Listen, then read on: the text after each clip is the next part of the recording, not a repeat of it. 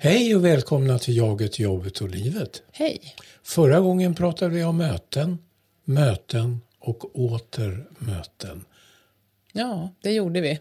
Verkligen. Mm. Mm. Vi pratade ju om hur man kan lägga upp möten så att de skapar bästa förutsättningar för att kunna mötas mm. på olika sätt. Och inte minst kommunicera med varandra. Ja, men själva kommunikationen pratade vi inte så mycket om. Nej. Utan det ska vi göra idag. Ja. Och vi har bjudit in en gäst för att hjälpa oss med det. Mm. Och hon heter Eva Birgersson. Och är organisationspsykolog och våran kollega från Sandal Partners i Stockholm. Mm.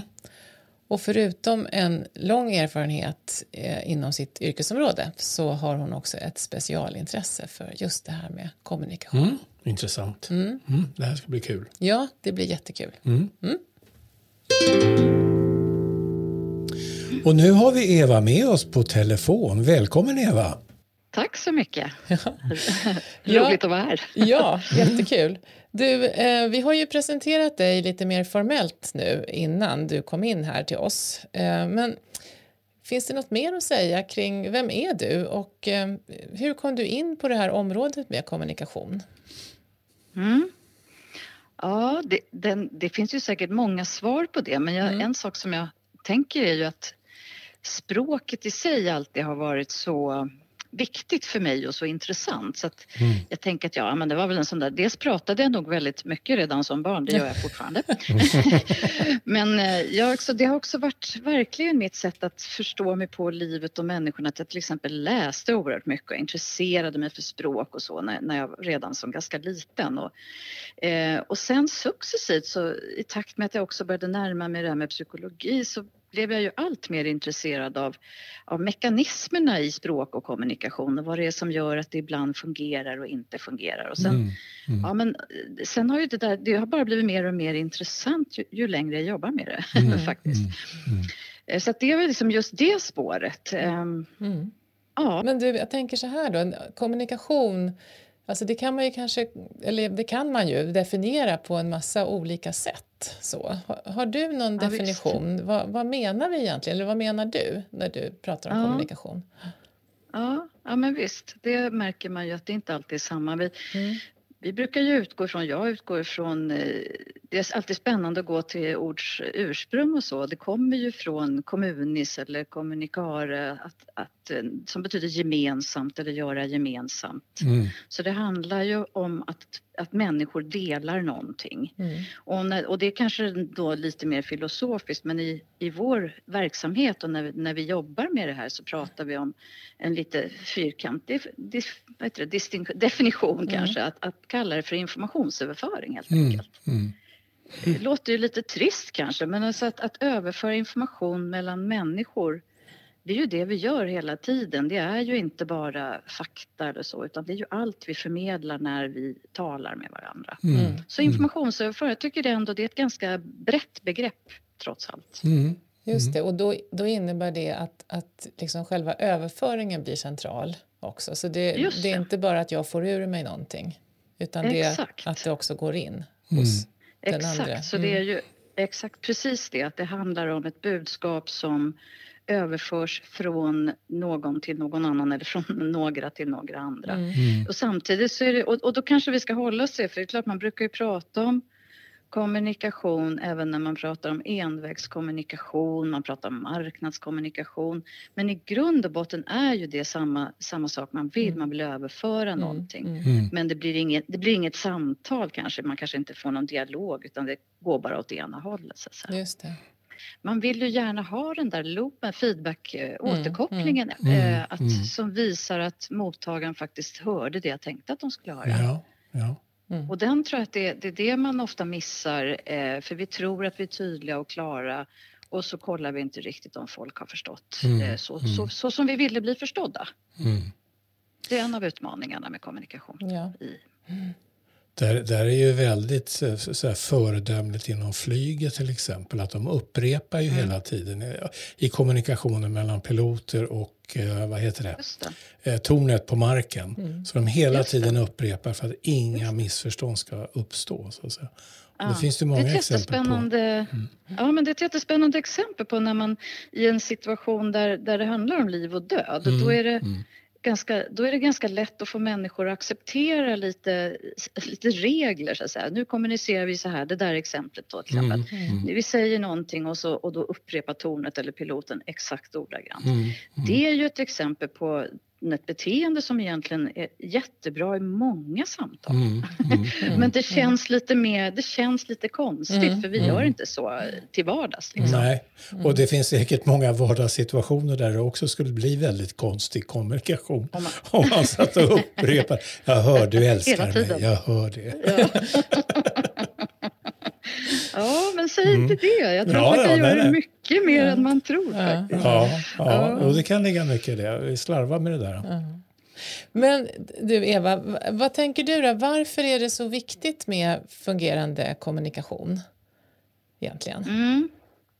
Ja, det är också ett exempel på man tänker så här. Ibland tänker jag att det borde ju alla människor tycka och förstå varför det är så viktigt. Men i själva verket så, så är det ju inte så förstås. Utan, men för mig är det ju så att, att eh, det blir... Ja, men det blir så tydligt när man jobbar med människor som vi gör. Mm. Eh, att det kostar så otroligt mycket när det inte fungerar. Mm. När inte kommunikationen fungerar.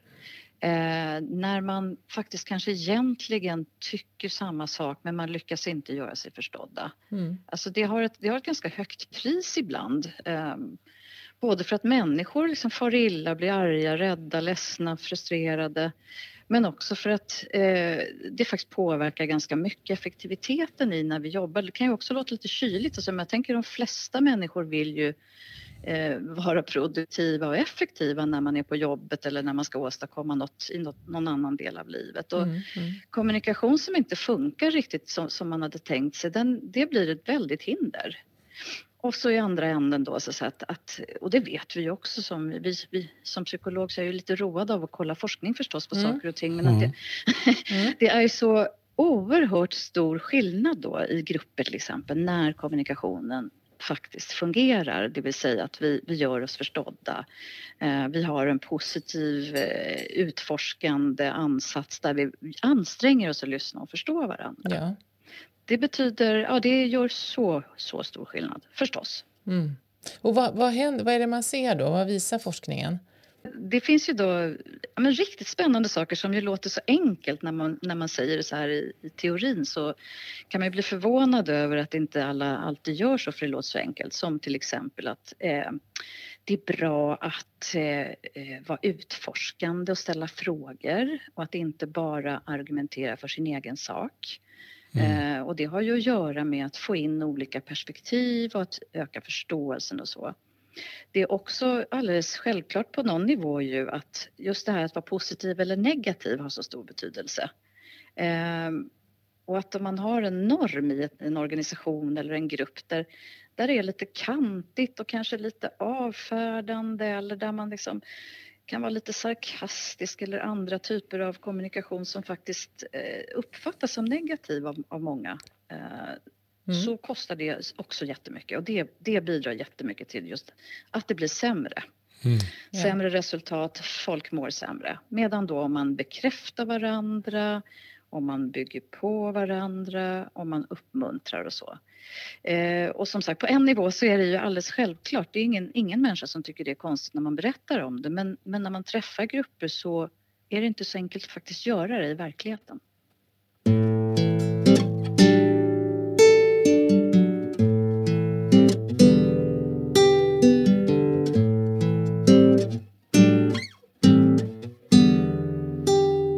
Det beror ju bland annat på det som ni också har pratat om både förra gången och i andra avsnitt. Att det här med människan som en flockvarelse. Mm. Att vi är så oerhört, vi blir så oerhört påverkade av sammanhanget som vi är i. Som vi har gruppnormer som, som ju ibland är de medvetna. Ibland, en del av dem är väldigt omedvetna. De kommer att styra hur jag beter mig rätt mycket i en grupp. Om jag väljer att berätta eller inte berätta om någonting. Mm. Och så... Och ja, men otroligt. Påverkar oss ju enormt mycket. Mm. Det slår mig det... att... Ja, förlåt. Nej, fortsätt du. Mm. Mm. Nej, men det slår mig att inom arbetslivet och kanske en del andra områden också i samhället att det är någon slags kluvenhet här, för att det stämmer ju verkligen att vi är flockvarelser och att det kan mm. och, och vi är beroende av gruppen för att överleva, och inte bara mm. på savannen för hundratusen år sedan, utan vi är fortfarande beroende av ja. grupper och grupperingar och familjer och allt vad det är för, för att kunna fungera. Och samtidigt ja. pratar vi en hel del, inte minst inom arbetslivet också, om att kunna gå för egen maskin. Att kunna så att säga mm. arbeta självständigt, mm. lägga upp sin egen arbetstid. Ja, inte minst mm. efter corona nu också, allt distansarbete och hemarbete, allt mm. vad man kallar det för. Så, så har mm. det blivit väldigt aktuellt. Så man söker självständiga människor. Ja. Och så ligger det här och lurar hela tiden i, i, vår, i våra gener av mm. att, att jo, jo, men det får inte gå för långt, va? För att då blir jag ensam och strandsatt. Mm. Alltså, ja, alltså, och, och på plusset, ja. ja, men visst, men plusset det du säger, absolut att man, man strävar efter självständighet och att människor självledarskap. Och, mm. men det förutsätter ju att det finns också en kommunikation om sånt som ni pratade också om förra gången, mm. med förutsättningar och vad har vi för mm. funktion och vad, vad förväntar jag mig av dig och vice versa. Mm. Mm. För att det, om inte det finns, om inte den kommunikationen fungerar, då är det också väldigt svårt att vara självständig och, och göra rätt saker mm. så att säga. Mm. Mm. Så det är, man är ju, det är ju ingen människa, no man is an island, som man, någon sa, mm. någon gammal, gammal sanning. Mm. Du, det är väldigt få, man klarar sig liksom inte så bra i isolation, utan det finns alltid behov av kommunikation. Även om jag till nittio procent jobbar själv, så måste mm. jag ju kommunicera. Mm. Mm. Så att det där är, ja, det kan vara lite bedrägligt. Jag satt och tänkte på en annan sak när du pratade om det här med grupp. Och du kanske för iväg åt fel håll, men jag tänker med grupper och gruppnormer, för att det är så spännande eftersom jag numera så jobbar jag kanske mest med grupper, skulle jag, skulle jag säga. Och mm. att just när man är i det och när man hjälper grupper att få syn på de här små, små grejerna som har potential att vara riktigt, riktigt viktiga. Det kan vara sådana små normer som att när någon säger något så är det ingen som plockar upp det, utan det blir tyst. Mm. Mm. Och det. det är vi människor, ja, vi är så känsliga för det. Så det, det är inte är bara hemskt. Vad ja. vi säger, mm. precis, utan mm. det är också vad vi låter bli att mm. göra. Och tystnad är ju, tystnad är ju liksom en del av det, hela det här mm. som vi talar om, som ju inte heller är oviktigt, utan mm. den är ju enormt viktig. Mm. Mm. Och, när, och när grupper får syn på det och säger, ja just det, eh, och hur många sekunder står vi ut med mm. att det blir tyst innan mm. vi börjar känna oss dåliga, avvisade, avfärdade och så. Mm. Alltså det där går ju blixtsnabbt. Mm. Och så vet man då att i den gruppen så kommer den personen så småningom kanske att inte försöka längre. Ja. För det är ingen som liksom, det verkar inte vara någon som tycker det jag säger är något att ha. Mm. Mm. Så det är bara ett mm. exempel på en sån här super, alltså en väldigt omedveten norm som mm. grupper ja. skapar.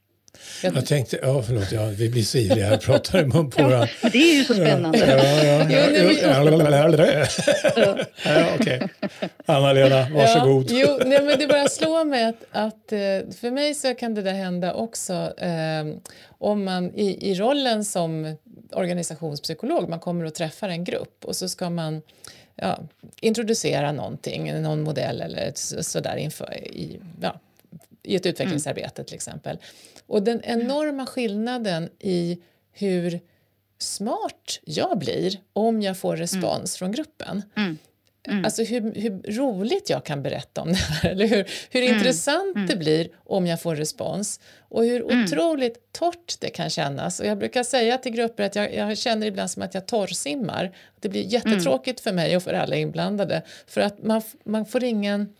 Man blir lite mer korkad på något vis. Alltså man får inte tillgång till sina resurser om man... Jag får inte det om jag inte får respons. Mm. Så jag tänker det är, det är släkt, ingen... släkt med det här du pratar om. Ja. Mm. ja men verkligen. Man får ingen, vad heter det, ingen åter, återkoppling så att säga, på att det landar överhuvudtaget. Och mm. jag tror att... Det finns ju också, det, där kommer man väl successivt få veta ännu mer om än det här som vi kommer ur nu. Att ha jobbat så oerhört mycket digitalt. Mm. Där jag tror... Att min spaning i alla fall är att det blir ännu svårare att få den där responsen. Mm. Det där, när du pratar nu nyss, så, då säger jag så här, mm, mm, mm. Så, och det kan ju räcka, det liksom räcker att någon bara säger, ja just det, där verkar vara någon som lyssnar på mig. Ja. Eller nickar eller någonting annat. Men när det liksom, som det faktiskt gärna kan bli på sådana här teamsmöten, blir ganska stumt. Mm. Om man tur kan man få en sån här handvinkningssymbol. Ja. Alltså, det gäller ju mm. även där, det går ju att bygga normer där man skapar det, men om man inte gör det mm. så, så riskerar det att bli liksom ganska så stumt som du säger. Mm. Ganska mm. så enväg. Så vi blir alla, riskerar att bli lite sämre faktiskt. Ja. En annan association som, som när vi började prata i mun för den, som jag hade, den kanske är förbi, den har gått bäst före datum är överskridet, men det var just det här med tystnaden, att det slår mig att vad som bland annat utmärker en skicklig terapeut, det är när de kan urskilja om det är en arbetande tystnad, om liksom klienten mm. alltså blir alldeles tyst, om det är liksom mm. en tystnad där personen faktiskt reflekterar, eller om det är en slags försvarstystnad, man, man, det är en tigande tystnad så att säga, det här vill jag inte mm. gå in på. Det var en sån association mm. jag fick, och det kan ju även i mildare former för sig komma på en arbetsplats. Man kan vara så väl inba- inarbetade med varandra som man vet att ah, nu är Kalle tyst, han sitter och tänker. Mm. Det är inte det att han inte har lyssnat eller vad det nu kan vara. Och tvärtom mm. förstås, man kan känna av att äh, nu sitter vi här och håller på saker mm. istället för att våga kommunicera med varandra. Ja, ja visst. Så det var... Mm. Ja men verkligen, jag tänker mm. att det, det association som jag får när du säger sådär, det är ju också det som vi redan har pratat om lite, är ju att det här... När man kan lyfta kommunikationen till någonting som vi kan prata om. Alltså på någon slags metaplan så där. Hur mm. pratar vi med varandra? Eh, och göra det till en naturlig del. Precis som att vi kan utbyta erfarenheter av hur man smartast jobbar på Teams. Så mm. kanske vi också kan prata om hur vi pratar med varandra. Ja. Utan att göra det så skuldbeläggande mm. eller så personligt. Mm. Det betyder ju inte att man inte har ett ansvar. Vi har ju alla ansvar för hur vi kommunicerar såklart. Och behöver liksom... titta på oss själva om det inte funkar. Men, men det är ju som sagt också så att vi är så beroende av sammanhanget. Och sammanhanget, det måste vi ju ta ansvar för tillsammans. Mm. Vi som ingår. Mm. Och det är också det som gör det så roligt och hoppfullt. För att då betyder det ju också att det här är ju beteenden som vi kan träna på. Yeah. Och vi kan träna på det tillsammans. Och vi mm. kan hjälpa varandra. Mm. Istället för att tänka att Kalle, den här jävla Kalle, han ursäktar språket, men alltså han, nu är han igång igen och så där mm. gör han ju alltid. Det är bara mm. det att det är ingen någonsin som säger till Kalle att det där när du gör så där och pratar på så, så är, orkar inte vi riktigt lyssna på dig för du pratar så länge. Eller vad det nu kan vara. Mm. Mm. Mm. Mm. Ja, och, och då blir skillnaden, tänker jag som du säger, skillnaden blir mellan att det där är något som ligger endast i personen och någonting mm. som man gör personligt bara så. Mm. Eller att det är någonting, ett beteende som man kan liksom kliva ur situationen och titta på. Och då blir det mm. mindre, Precis. mindre ja, det, det blir mindre hotande också då. Mm. Eh, om man gör på det sättet. Ja, men absolut. Visst.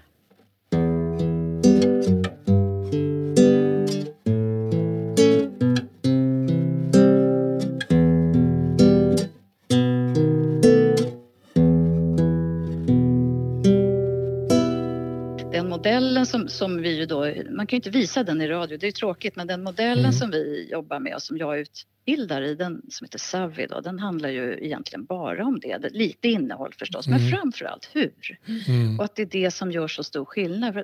Och det där tror jag också, det ligger ju i det här som vi pratade om nyss, att om vi gör det medvetet och säger så här, men hörni, vi, vi mm. kan titta på huret och då kommer vi få lättare att prata om sånt som är svårt att prata om. Mm. Mm. För det som är vår naturliga reaktion annars är ju att när vi tänker så här, fasiken nu, nu, det här gick inget bra, vi missförstod varann, eh, vi blev kanske irriterade eller nej, men vi, vi kom inte framåt helt enkelt. Mm. Ja, men då tänker vi ju som sagt ofta att det är Kalle som det beror på eller mm. någon annan som inte kommunicerar så bra. Eller kanske att vi tar skulden själva och tänker fasiken nu, nu misslyckades jag igen. Båda är ju egentligen lika, lika illa. Mm. Mm. Och det andra Den andra fällan är ju just att vi tänker att det här är ju en sån svår fråga. Det är klart att det är svårt att prata om det här. Vi tycker mm. ju så olika. Just det, att, man, att, ja, att man lägger ja, det på, på själva innehållet i frågan. Exakt. Liksom ämnet. Ja, men ja. Visst. Ja, mm. visst. Mm. Och, och det är ju inte det att inte det här är sant. För det är klart att en del människor mm. har sätt att kommunicera som vi har svårt för. Eller som mm. kanske inte är så konstruktiva. Det är ju sant. Det är också sant att vissa frågor är jättesvåra mm. att prata om. Mm. Och, och särskilt om de är väldigt känsliga. Eller om vi tycker väldigt olika. Eller, eller någonting annat. Det är klart att båda de sakerna är ju sant. Det är bara mm. det att vi kan ju inte... Vi kanske inte kan låta bli att prata med Kalle för att han ingår i gruppen. Och mm. vi, kanske, vi kan inte låta bli att prata om den här frågan för den är så viktig. Mm. Och då blir ju vägen framåt är huret. Mm. Mm. Kan vi då stanna upp? Kan vi hitta andra sätt att, att bromsa in, att lyssna? att också eh, eh, ja, men helt enkelt, alltså egentligen är ju kungsvägen till funktionell kommunikation som vi pratar om ibland, det är ju egentligen nyfikenhet, tänker jag ibland. Mm. Att, att kunna liksom lyfta sig ur, komma ihåg det där att jag tror inte på allt du tänker, eh, ifrågasätt dina egna övertygelser om vad som är rätt och riktigt och vad mm. andra menar och säger, och var nyfiken. Mm. Mm. Men det kommer man ju oerhört långt med. Mm. Kill your darlings säger man ju bland annat inom teatern när en skådis ja. är nära att liksom bara eh, upprepa och överdriva och, och så vidare. Ja. Och sina favorituttryck. Då då. Mm. Ifrågasätt, särskilt mm. just de där när man har, när man har eh, kanske satt någon i ett fack eller sådär som gör att det är särskilt svårt. Mm. Jag kommer ihåg, jag hade någon sån här, men det kan ju låsa sig, jag hade en eh, men vi hade en ledarprogram med några så extre- jättehöga chefer. Det var en hög chef på en myndighet. Hon hade ju varit chef i fyrtio år tror jag. Så hon var jätte, jag tror hon var en ganska duktig chef. Men sen när vi pratade om kommunikation så blev hon så entusiastisk och intresserad av det här. Den här SAVI-modellen bland annat. Och, så, och då hade hon en kille som hon alltid blev irriterad på. Så fort hon såg att han, liksom, det var han som kom in genom dörren, så slutade hon lyssna. Liksom, för att han, var, han bara på, ja men ni vet, ja. de, de hade någon låsning mellan sig, han bara pågick.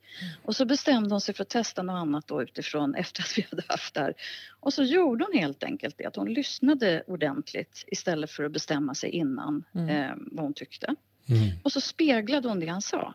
Så enkelt. Hon reflekterade bara. Eh, ja, men typ så här, som piloterna. Mm. Inte mm. riktigt så kanske. Men nästan så här. Jag hör, att, är det så här du menar? Är det, var, är det det här du säger? Mm. Och så gav hon bara tillbaka. Utan att tolka. Utan att lägga någon värdering. Bara så här. Stämmer det här? Var det det här du sa? Mm. Ja, sa han. Och sen hade de ett helt annat samtal. Mm. Som de inte kunna, hade kunnat ha på åratag. Mm. Mm. Det var det lilla han behövde för att kunna kliva ur sin låsning. Mm. Att känna att ja, men hon lyssnar faktiskt. Mm. Och man kan säga att det där, den där repetitionen är ju en validering, eller vad man ska säga. Det är också sånt där kanske fikonspråk, men ändå att, en bekräftelse att, att jag hörde dig. Mm. Eh, och då har jag ju också möjlighet att säga nej, det gjorde du inte för du missuppfattade, jag sa så här, så mm. kan jag prova igen. Mm. Mm. Eh, så att det är ju... Varför berättade det här? Det var bara det var någonting jag provade. Ja, kära lyssnare. Eh, passa på och njut nu här. Både, både programledaren och gästen glider iväg. Och, eh, apropå kommunikation.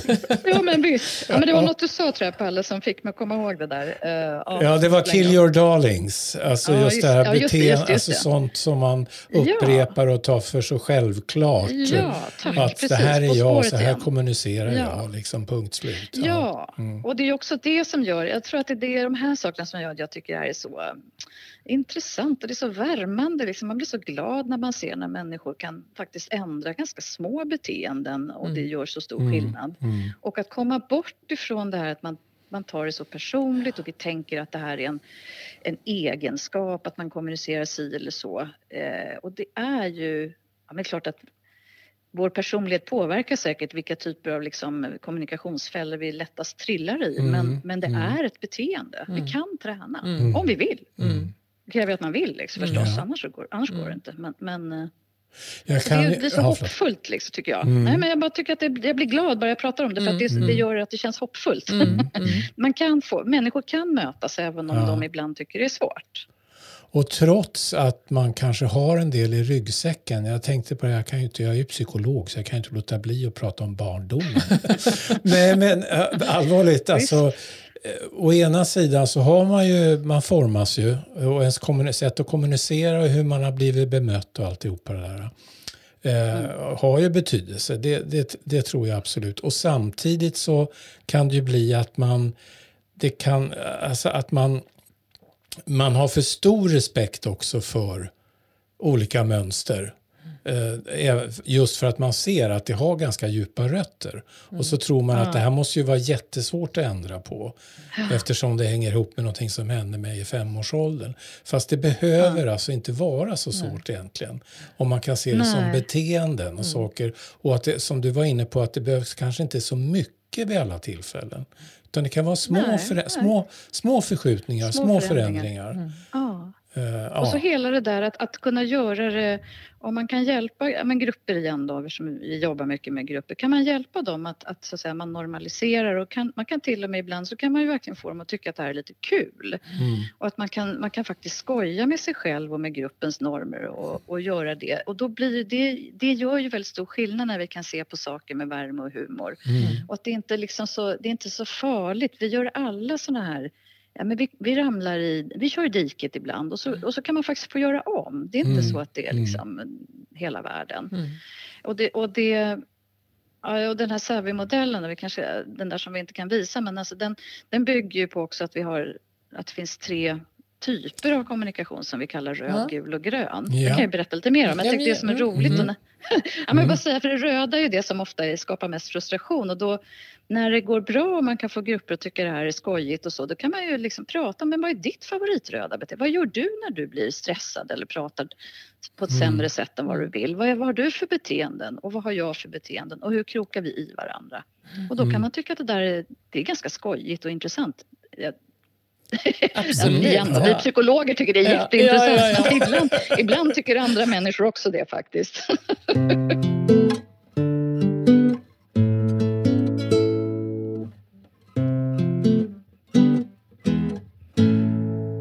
Men, men kan, kan, vi inte, kan du inte berätta lite mer? Alltså, jag jag tänker jo. att det kan vara spännande att, att bara få någon sorts bild av, av SAVI. För jag, jag tänker så att jag vet ju att SAVI heter på svenska system för att analysera verbal interaktion. Och det är ju så torrt så att det knastrar.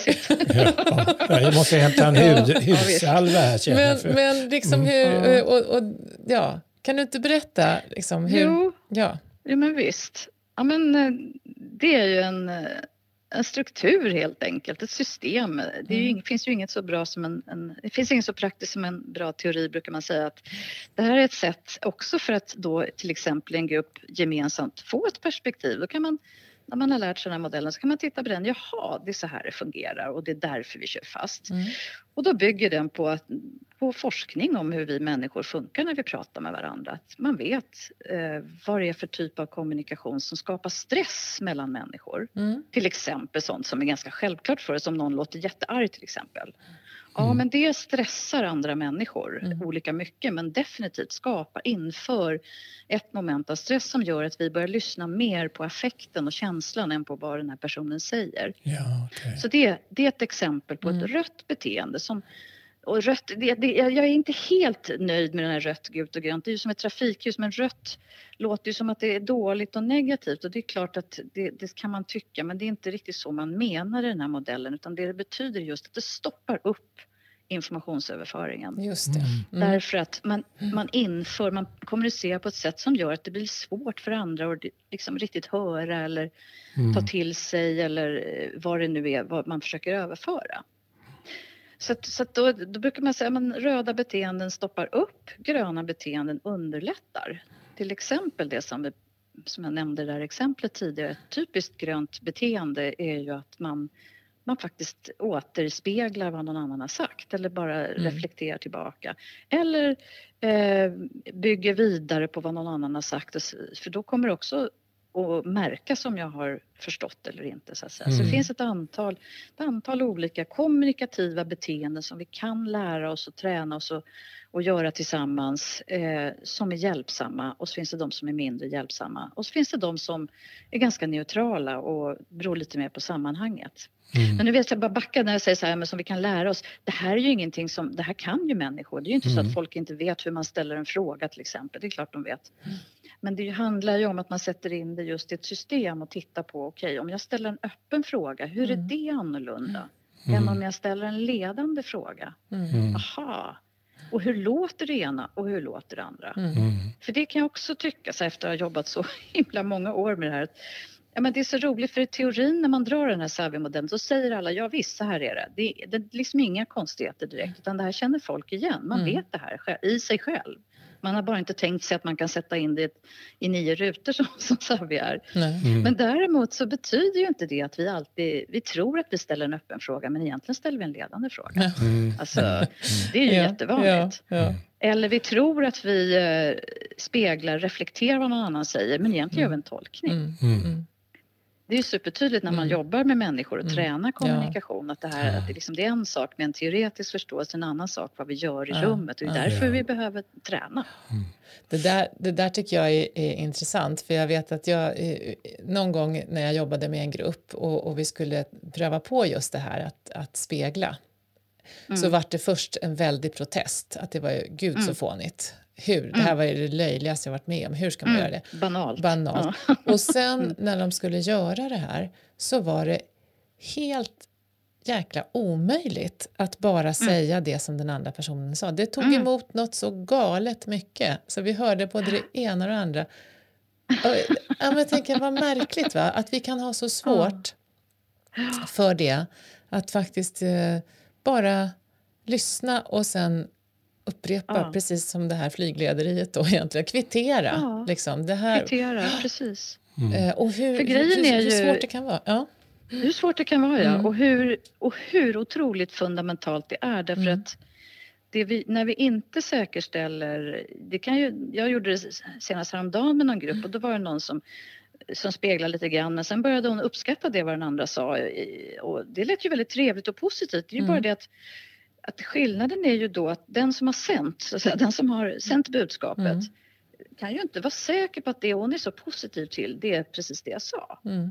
Det kan inte jag veta förrän du har först kvitterat att mm. du hörde vad jag sa. Mm. Så det är ju liksom det att man behöver rensa för att vi, vi, det blir så... Ja, det blir sammanblandat och det blir liksom en massa vaghet och en antaganden framförallt. För det är ju det vi gör hela tiden. Vi mm. tolkar ju varandra, vi tankeläser kanske man kan säga. Vi liksom spekulerar i vad andra tänker. Det är ju vår super, superkraft som människor att vi kan göra det. Men det är också en, en fallgrop. Mm.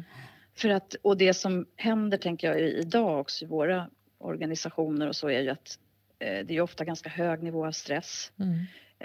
Det går ganska fort. Ledningsgrupper och andra grupper, de pressar in massor i agendan. Mm. Så det finns alltid liksom en känsla, eller oftast en känsla av tidspress. Mm. Och det gör ju, det ökar ju bara den här mekanismen som vi pratar om nu. Mm. Att man lyssnar inte färdigt, man tar vid och pratar om det man tror att den andra pratar om. Och så, och så blir det ganska rörigt och det blir otydligt och man kanske går därifrån och inte vet vilka beslut som har fattats. Som du pratade om förra gången, Palle, mm. det kan ju faktiskt ha mm. sånt att göra. Mm. Så det är en liten och kan verka banal sak, men så oerhört viktig. Mm.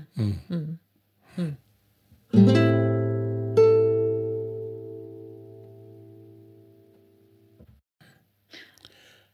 Ja, vi blir alldeles förstummade. Man blir ta- apropå tystnad, man blir tankfull.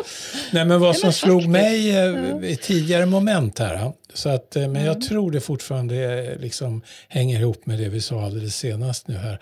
Alltså just, ja, dels huret förstås, men också... Jag har en svaghet när jag kommunicerar och det är att om jag bara ska lämna liten information, till exempel i form av en fråga eller berätta mm. någon liten anekdot, så har jag många mm. gånger en väldigt lång ingress. Jag har liksom mm. en inledning för att det är som att mm. jag litar inte riktigt på att folk kommer att förstå vad jag menar. Om mm. jag inte först berättar i princip hela bakgrunden mm. till varför jag överhuvudtaget har funderat på frågan och så vidare. Mm. Och det är ju, eh, det är ju en slags röd eller alltså stoppande kommunikation mm. som kan vara ännu värre än om någon är arg. Om, du, om ni ja, förstår, alltså liksom att, ja, att ja. För poängen är ju att det stoppar, mm. att det inte för, så folk har ju ja, hunnit och... somna eller liksom undra vart är han på väg, vad handlar det ja, här om och så vidare. Innan... Eller, ja men precis, förlåt jag blir också ivrig. Ja, ja men verkligen, ja, ja. Därför det som händer är ju att när man ger för mycket information, vi kallar det redundans mm. ibland, alltså mm. bara ett överflöd, mer än vad som behövs, så är mm. ju det... Det stoppar ju upp på så vis som du säger att det blir svårt för människor att höra vad, vad, vad det väsentliga är. Ja, ja. Eh, och man kanske slutar lyssna också, det vet mm, jag också. Och mm. det här är jätteintressant just när man, när man gör såna här träning och övningar när folk ska återspegla vad någon annan har sagt. Mm. Och där är någon då som, som du kanske faller som mm. pratar på i flera minuter. Alltså det är ju ja. nästan omöjligt för folk att återge. Väldigt charmerande och trevligt. Eller hur?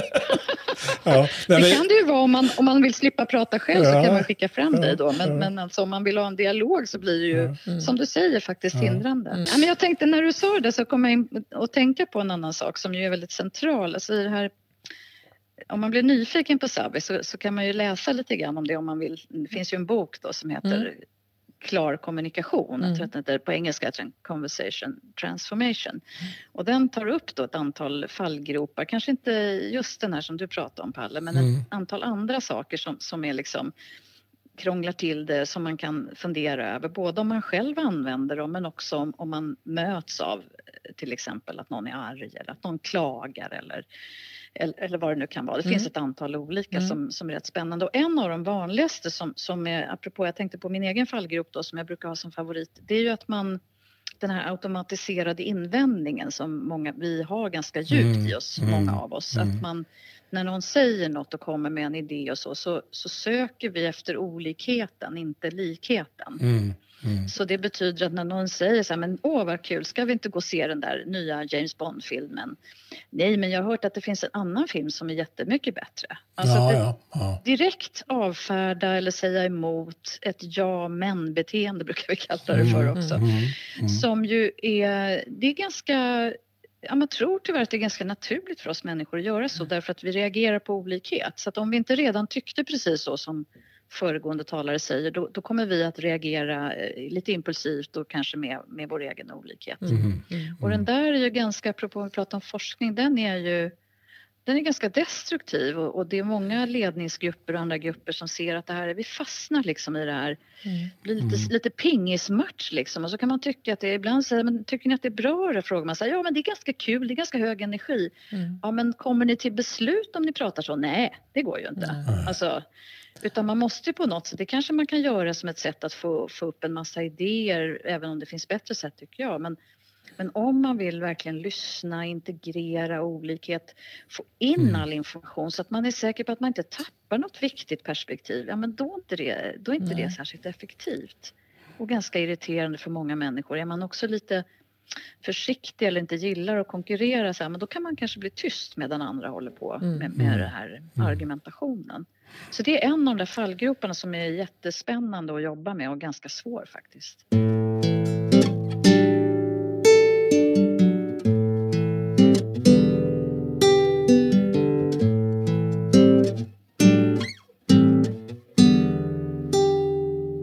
Nej, men vad som slår mig med, med mycket av det vi pratar om, mycket här handlar ju, inte bara, men, men en hel del om just den verbala kommunikationen.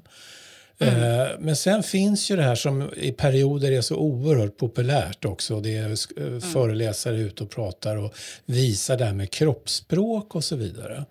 Mm. Och jag vet att SAVI-modellen, den tar inte upp så mycket kring det här med kroppsspråk utan fokuserar just på verbal kommunikation. Men vad är dina tankar mm. kring det? Alltså hur... Går det att säga någonting mm. vettigt om kroppsspråk? För jag har hört så mycket ovettigt om kroppsspråk.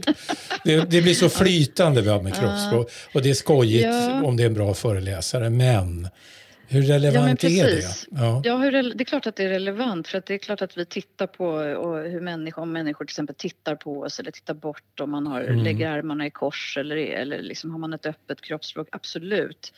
Jag tror att en av anledningarna att man inte har med i, i, i SAVI har man ju bara med sånt som, som uh, går att skriva ner så att säga. Man kan mm. observera det och så kan man tillsammans se, okej okay, den här meningen, så här sa han eller hon, mm. vad, vad är det för någonting? Mm. Men kroppsspråk är så oerhört mycket svårare att, mm. uh, att koda på det sättet ob, liksom, i ett objektivt, uh, i objektiv mm. bemärkelse därför att vi också...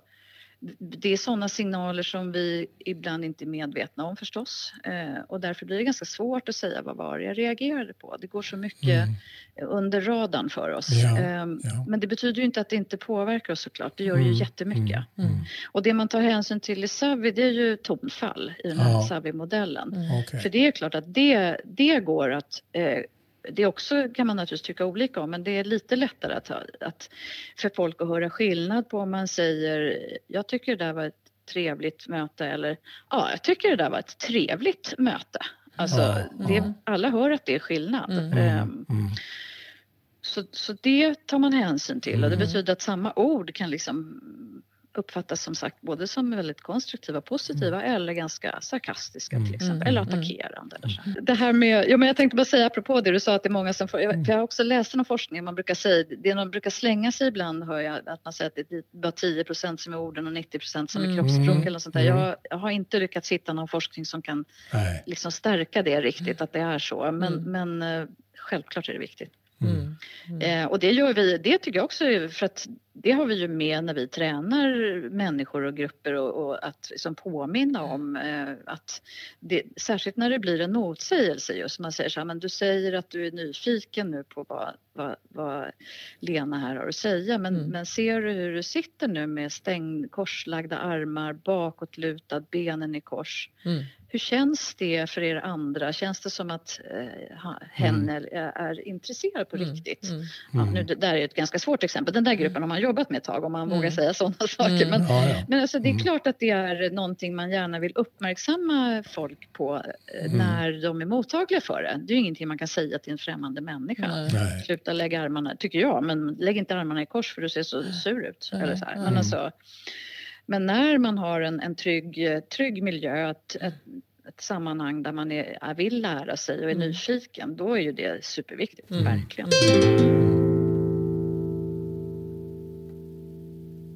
Eh, jag jobbade med en, en gäng politiker en gång och, där var det, och de är ganska duktiga på att skilja sak och person. Och då var det en av dem som sa, ja, men så här, vi, måste, vi behöver tänka på att snälltolka varandra. Mm. Vi ska inte, vi, alltså att, att faktiskt ut, inte utgå från att andra är elaka eller arga eller illasinnade eller, så här, eller, eller vad man nu ibland kan hamna i. Utan snälltolka. Och det är ju också det där att, att hjälpa sig själv och andra. Jag tycker det hänger ihop med nyfikenheten lite grann. Att, att försöka lyfta sig från eh, sin egen känsla och, och tanke och titta på det, ta ett steg bakåt och titta på, men vet jag verkligen det här? Mm. Eller, ska jag, eller kan jag vara nyfiken och se, stämmer min idé, stämmer min, eh, mm. min förmodan eller min reaktion, har den liksom Mm. är den valid eller är det, mm. är det här bara något som pågår i mig?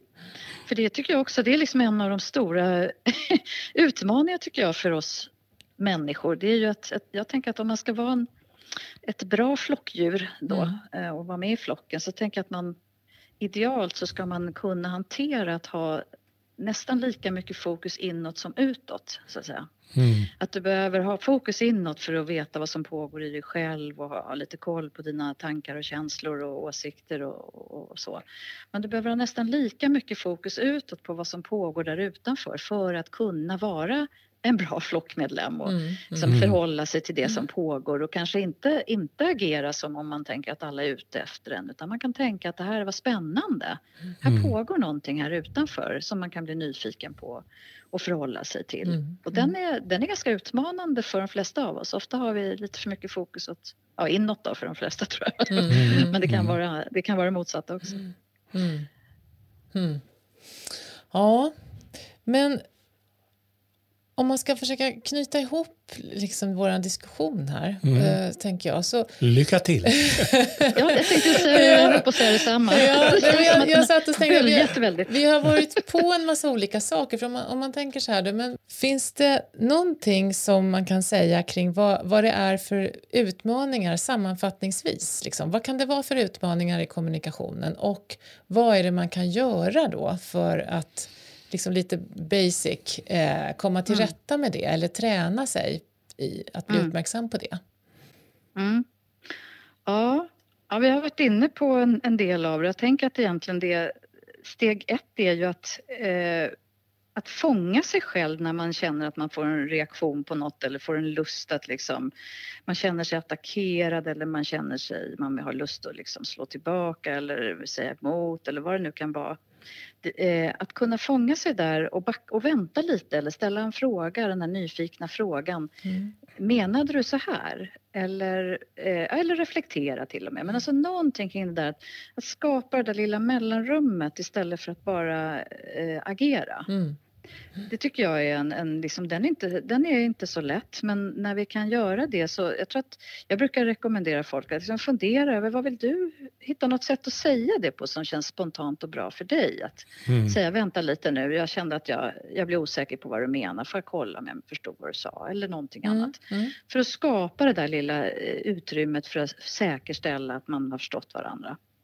Mm. Så det tror jag, bara, bara sådana små saker tror mm. jag kan göra väldigt stor skillnad. Det kommer inte lösa alla våra kommunikationsutmaningar, men det är en, en väldigt viktig sak. Mm. Just det. Ehm, ja. Att eh, ge akt på sin egen impuls, att säga emot, att mm. eh, gå igång, att, att, och istället så att säga, eh, formulera, ja, men fråga som sagt, eller spegla, reflektera mm. eh, det den andra har sagt. Mm. Det är ju liksom, det, på något sätt är det grunden. Mm. Eh, Och, och låter ju, som sagt, det kan låta lite banalt. Men, men det är otroligt viktigt mm. om vi kan göra det. Mm. Och sen det andra tycker jag är, eftersom vi jobbar ju, om vi tänker att vi, de flesta av oss jobbar ju i ett sammanhang. Så det andra är ju att faktiskt eh, få upp det på agendan och prata om det och normalisera det i en grupp. Och det kan man ju, behöver man ju inte nödvändigtvis ha en, en organisationspsykolog till, men att ändå se, titta lite på våra normer i den här gruppen och att, att öka nivån av gemensamt ansvarstagande för hur vill vi ha våra samtal. Mm. Ja, men, mm. och det, ibland kan ju det hjälpa med struktur som ni pratade om förra gången, mm. att liksom vi bestämmer att vi gör så här, att den, den, vi går laget runt när det kommer en sån här fråga för att alla ska få säga. Ibland kanske det är bra, mm. det är inte alltid bra, men ibland är det bra. Mm. Så vissa grejer, men att bara få upp det på agendan, normalisera och säga hörni, vi kanske kan, här har vi kanske något att hämta tillsammans. Mm. Mm. Mm. Den tycker jag, det är liksom väl så viktigt som sagt som att, att hitta sina egna personliga sätt att hantera mm. saker och ting. Mm. Mm. Ja, och jag, och jag men, tänker också, bara det, det har vi ju rört oss kring, men bara påminna om det, det här att kommunikation är ett beteende. Ja. Och, och liksom, för jag känner själv att det är så himla lätt att det, det liksom snöar in på att det är ett personlighetsdrag. Ja. Och att, att då, då är det jättesvårt att göra någonting åt. Och så. Men att, att faktiskt liksom påminna sig att det, det går att träna. Tänker, mm. det, det tål att upprepas. Ja, mm. Det tål att upprepas. Och att det just därför att det är också... Det är så viktigt just för, apropå det du säger, för att det, vi, tänk, vi tar det personligt, mm. vi, man får påslag av skamkänslor kanske, mm. vilket ju är, mm. gör att det är jättesvårt. Mm. Folk sitter och skäms, det kan jag göra också fortfarande ibland, säger så här, nej nu gjorde jag så där igen mm. och så skäms jag lite och så påminner jag mig om att ja, men det, det händer oss alla. Mm. Det, det här att, mm. att bygga den där... Ibland pratar vi om bygga nyfiken felkultur, det ligger ju också i, har ju också med kommunikation mm. att göra.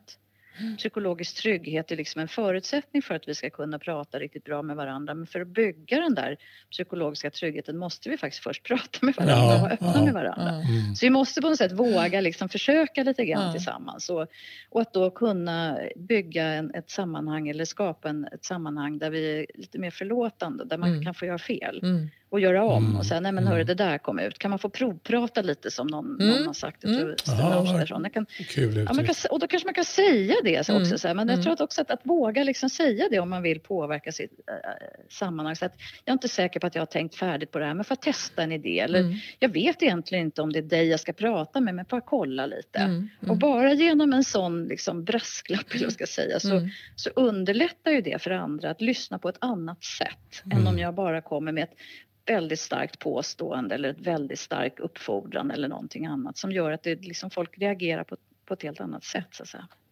Så att, att skapa lite mindre friktion genom att vara lite mer så här, ja men kan vi, kan vi testa, får jag testa en grej med dig? Mm. Vad tycker du om det här? Låter det här bra? Mm. Mm. Eller, ska jag form, eller ska jag formulera mig på ett annat sätt kanske? Mm. Mm. Och då tar alltså, jag... också... Ja. Mm. Nej, men jag tänkte, Nej, men jag tänkte att... säga också... Ja. Där blir det klippa lite. Ja. Kör Eva. Kanske det. Kör, det är väldigt, ja. en väldigt realistisk kommunikation. Ja. Tycker jag. Eller hur? Precis som i verkliga livet. På, precis som i verkliga livet.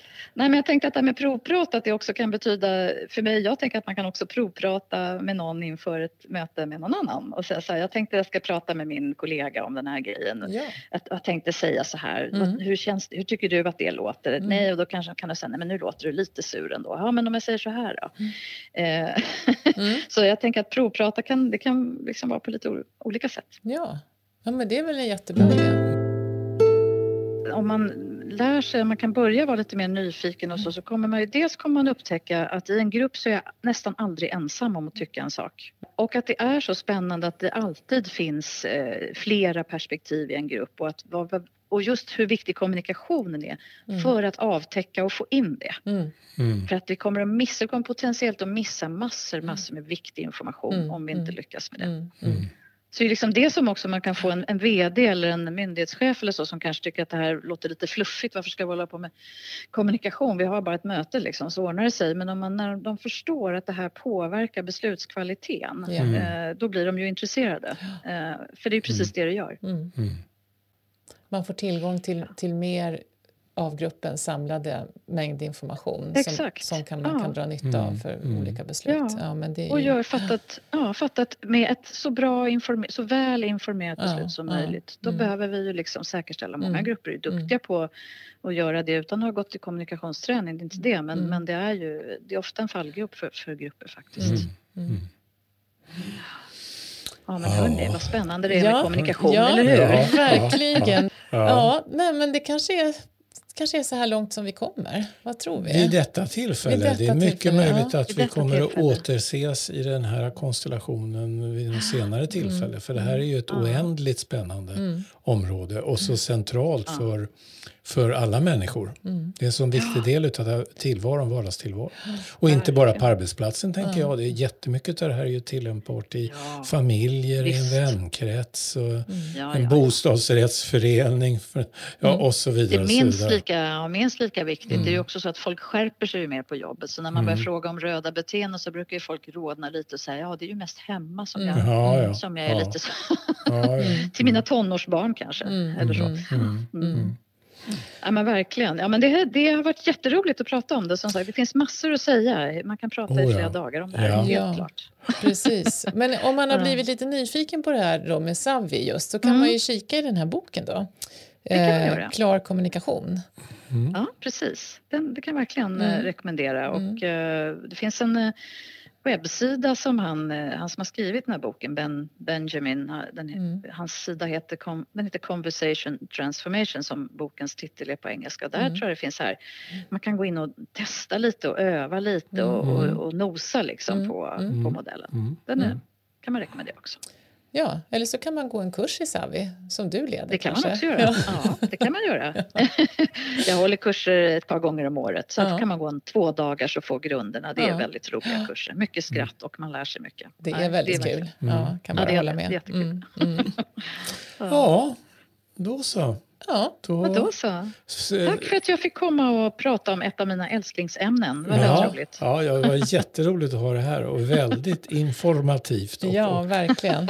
verkligen. Kunskapspåfyllning, ja. verkligen. Ja. Mm. ja, nej men då så. Tack så jättemycket Eva. Vi hörs. Mm. Tack, ja, vi. vi hörs. Ja, hej då. Hej då. Hej, hej. hej, hej. hej. Oj, det var mycket att tänka på. Ja, verkligen. Mm. Ja. Ganska kul tycker jag det här, apropå att det är mycket och vi hade... Vi har så mycket energi i det här, ja, alla ja, tre. Så ja. jag tänker att vi verkligen vi illustrerade liksom hur kommunikation kan bli när folk är väldigt engagerade. Ja, ja vi pratade i mun på varandra flera gånger. Men jag tyckte ändå att vi lyckades liksom samla ihop oss ja. och skärpa ihop jo. oss. Och på något vis lyckades vi flera gånger krångla oss fram till att det blev tydligt. Ja, men du, varsågod, liksom, mm, fortsätt mm, du. Liksom, mm. sådär. Ja. ja. Nej, men det var ingen av oss som tog illa upp. Eller nej, vi, vi avbröt nej. inte varandra på det sättet att vi så att säga uteslöt någon. Så. Nej, utan det var nej. mer att vi snubblade på ja. varandra. Så. Men det är ett ganska kul exempel ja, tycker jag ja. på hur det kan bli. Mm.